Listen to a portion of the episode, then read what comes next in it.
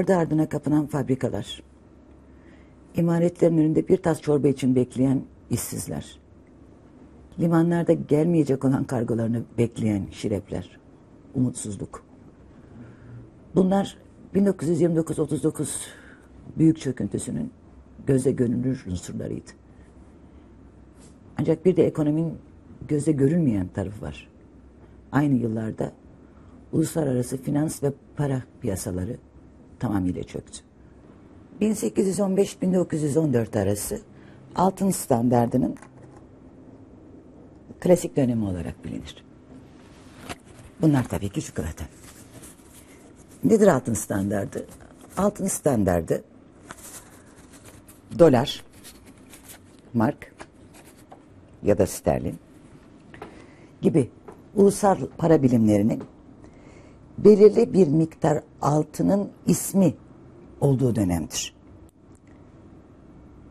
Yani mesela dolar kelimesi aslında bir ons altının ismidir.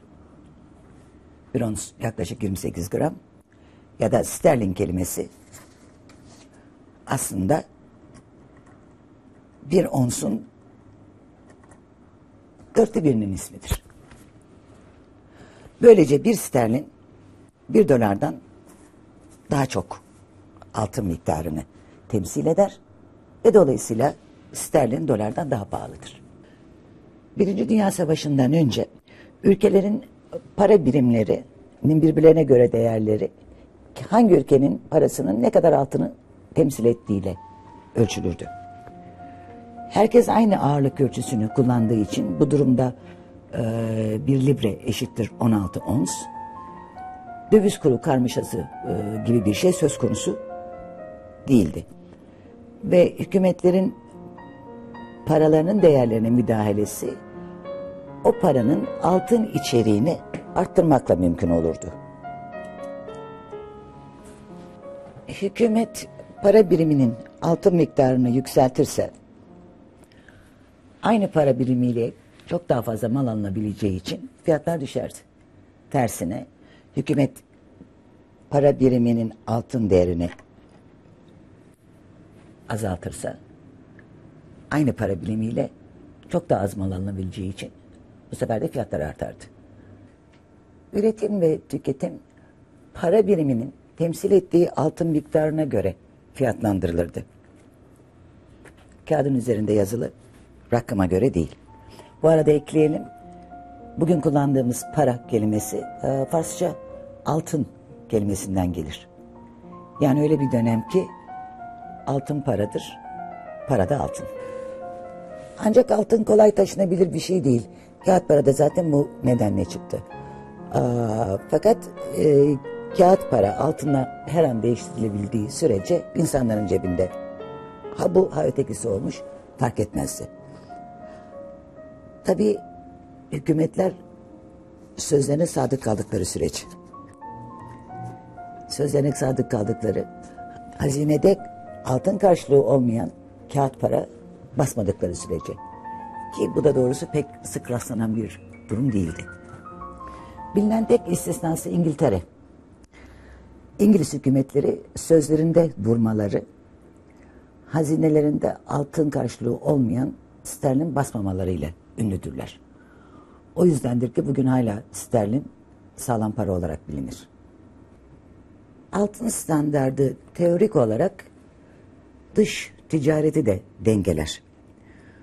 18. yüzyıl ekonomistlerinden David Hume bunu Fransa'yı örnek vererek anlatır.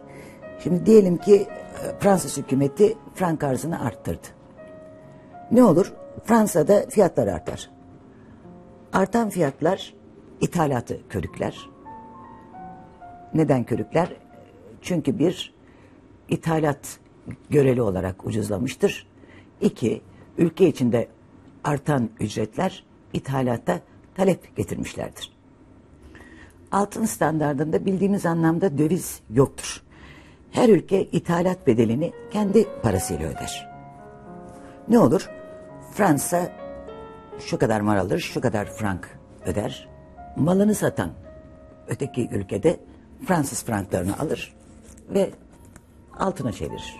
Ama tabii bu e, Fransa'dan e, altın e, çıkışı demektir. Fransa ülkesinden ila nihai altın çıkışına izin vermek istemez.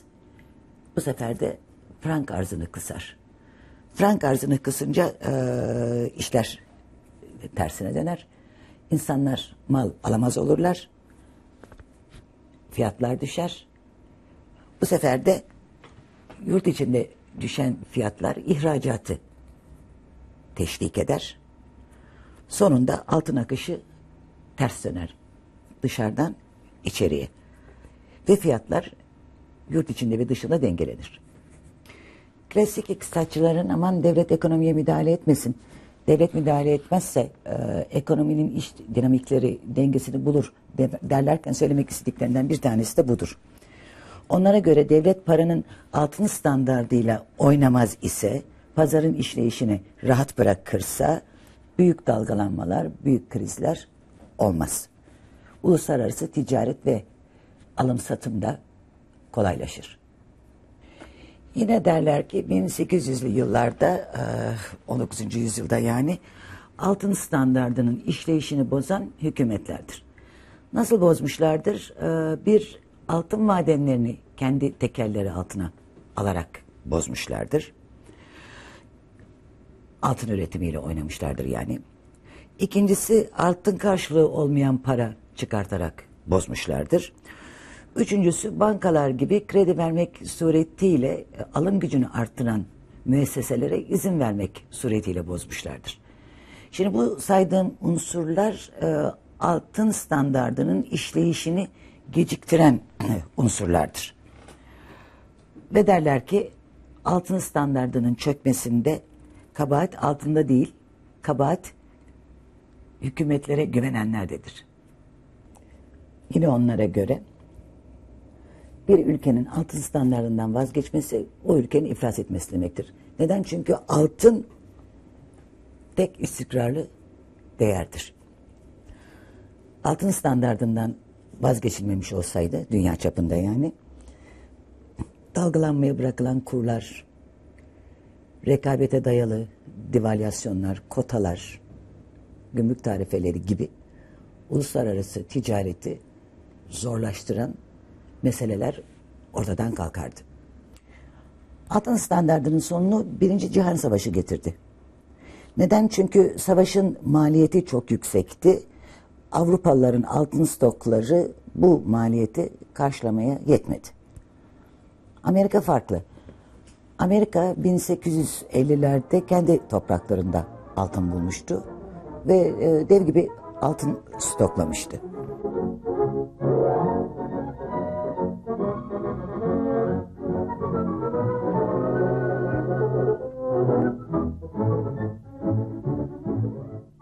Artık yuvaya dönüyorlardı. Alaska'nın sıkıntılarını ve zorluklarını geride bırakıp refah ülkesine dönecekler, orada yaşayacaklar, gülecekler ve lüks içinde bir hayatın keyfini çıkaracaklardı.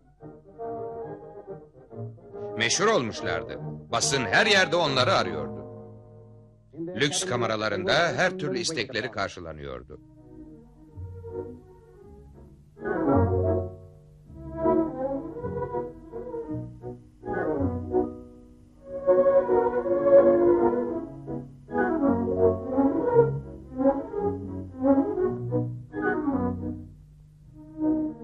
Gazeteci küçük adamın sefaletten servete uzanan yaşam öyküsünü yazmak istiyordu.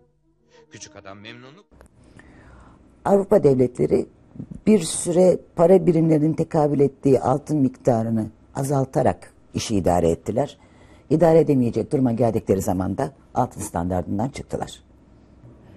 Birinci Dünya Savaşı öncesi bir sterlin bir ons altının dörtte bir anlamına geliyordu. Bir dolar ise yirmide biri. Bir başka deyişle bir sterlin alabilmek için 1, 2, 3, 4 dolar 85 sent vermek durumundaydınız. Ancak e, İngilizlerin altın stokları savaş harcamalarını finanse etmeye yetmedi. Böyle olunca paralarının değerini düşürmek durumunda kaldılar. Bu defa üç buçuk dolar bir sterlin eder oldu. Paranın değerinin düşmesi enflasyon demekti ki o da işin başka bir yönü. Şimdi bazı iktisatçılara göre İngilizler üç buçuk dolara razı olup paralarının değerini orada tutmalıydılar. Ama ulusal gurur diye bir şey var.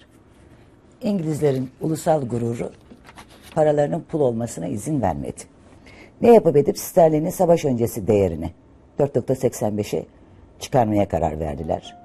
Bu arada Londra'ya eski itibarını iade etmek istiyorlardı. Londra'yı bir kez daha sıkı paranın dünya merkezi yapmaya çalışıyorlardı. Anlaşılan e, hadlerini aşan bir karardı bu. Çünkü sterlinin yükselmesi İngiliz mallarının pahalanmasına e, ve ihracatın kesilmesine neden oldu. İngiliz malları bu fiyatlarla yurt dışında rekabet edemiyorlardı. Öte yandan paranın değerini düşürmek de hükümet için siyasi intihar anlamına geliyordu. Nedeni işçi sendikaları çok güçlüydüler. Paranın değerinin düşmesi aynı zamanda ücretlerin değerinin düşmesi anlamına geliyordu. Böylece oldukları yerde kaldılar. Ama ne pahasına? Üretimin azalması, işsizliğin artması pahasına. Nitekim 20'li yıllarda Amerika kükrer, Fransa ürettiği hemen malı satar, ihracatını arttırırken İngilizler işsizlikle boğuşuyorlardı. Bütün bunlara rağmen e, İngilizler hem paralarının değerini yüksek tutmak hem de ihracatlarını arttırmak gibi bir emelin peşindeydiler. Ekonomide görülmemiş bir şeydi bu. Ünlü İngiliz siyaseti bir defa daha çalıştı. İngilizler diğer ülkeleri de paralarının değerlerini arttırmaya ikna etmeye karar verdiler. Bunu başardıkları takdirde diğer ülkelerde ihracat yapmakta zorlanacaklar. Bu suretle dolaylı bir biçimde de olsa İngilizlerin ihracat yapmalarını mümkün kılacaklardı. İnanması zor ama aynen böyle oldu. İngilizler ne yaptılar ettiler? 1922'de Cenevre Konferansı'nın toplanmasını sağladılar. Ve konferansta klasik altın standardı gitti. Onun yerine altın alım satım standardı diye bilinen yeni bir düzenleme geldi. Bu yeni düzenlemeye göre bir tek altın zengini olan Amerikalılar kendi paralarını altına dayandırabileceklerdi. Onlar altın standartında kalacaklardı. İngiltere ve diğer batılı ülkeler sözde altın standardına geçeceklerdi. Şimdi bu sözde altın standardı demek aklına esenin gidip cebindeki parasını altına çevirememesi demek. Ki o güne kadarki uygulama böyleydi. Sterlin ya da başka para biriminin karşılığında altın sikke alınamaması demek. Ancak burada böyle bir incelik, incelik var. Altın sikke alınamayacaktı ama külçe altın alınabilecekti. E şimdi e, külçe altın sıradan vatandaşların alabilecekleri bir meta değil. Öyle olunca günlük hayattan altın sikkelerin tedavülü toptan kaldırılmış oldu. Külçe altına gelince, külçe altın bir tek dış ödemelerde kullanılacaktı. Devletlerden devletlere geçecekti. Böylece e, altın standardından büsbütün çıkılmamış oluyordu. Altın atım, alım satım standardına sözde altın standardı demesinin de nedeni buydu. Bu arada İngilizler bir cinlik daha yaptılar. Sterlin karşılığı olarak sadece altını değil, altına bağlı Amerikan dolarını da teminat olarak gösterebileceklerini ilan ettiler. Tuhaf bir şeydi. Bir başka ülkenin altınına yamanmak gibi bir şeydi ama oldu. Dahası e, dolara bağlı düzen sadece İngiltere için geçerli olacaktı. Diğer ülkelerse kendi paralarını dolara değil sterline bağlayacaklardı. Böylece Amerikan dolarının altına İngiliz sterlinin Amerikan dolarına, diğer tüm para birimlerinin de İngiliz sterlinine dayandığı bir sistem oluştu. Doların ve sterlinin dünyanın iki temel para birimi olarak ortaya çıktığı sistem. Peki alım satım standardı ne işe yaradı? Bir kere İngiltere'nin isteği oldu. Sterlin düşmedi. Çünkü sterlini paralarına temel alan ülkeler sterlin stokladılar. Sterlin stoklamak suretiyle kendi paralarının değerini arttırdılar Ee, ve kendi bindikleri dalı ihracat anlamında kesmeye durdular. Böylece dediğim gibi e, dolaylı bir şekilde İngilizlerin ihracatına yardımcı olmuş oldular. Bu arada İngiltere Amerika'yı da e, doların değerini arttırmaya ikna etti. İngiltere'deki e, dolar stokların erimesini ya da Amerikan altınının e, ya da e, altının Amerika'ya kaçmasını böylece önlemiş oldu. Altın alım satım standardının çöktüğü yıl 1931. 1931 Fransa'nın ihracatının 52 milyar franktan 20 milyar franka düştüğü yıl. Bu düşüş Fransa'da fabrikaların kapanmasını, üretimin durmasını gerektirdi. Fransa'nın başında e, sosyalistler, radikaller ve komünistlerden oluşan popüler cephe hükümeti vardı. Popüler cephe hükümeti haklı olarak durumdan çok rahatsız oldu. Ee, ve e, elindeki sterlin stoklarını altına e, tahvil etmeye karar verdi. İngiltere Fransa'ya bunu yapmaması e, hususunda siyasi baskı yaptı. Ama bu siyasi baskı sökmedi. Sonunda e, İngiltere baktı ki Fransa'nın altın talebini karşılayacak e, stoğu yok. Altın alım satım standartından vazgeçtiğini ilan etti. İngiltere vazgeçince diğer ülkeler İngiltere'yi izlediler. Bir tek Birleşik Amerika Devletleri onlar iki sene daha ayakta kalmaya devam ettiler. 1933-1934 yılları Amerikalıların büyük çöküntüden kurtulmalarının yolunun para arzını arttırmaktan geçtiğini düşündükleri yıl.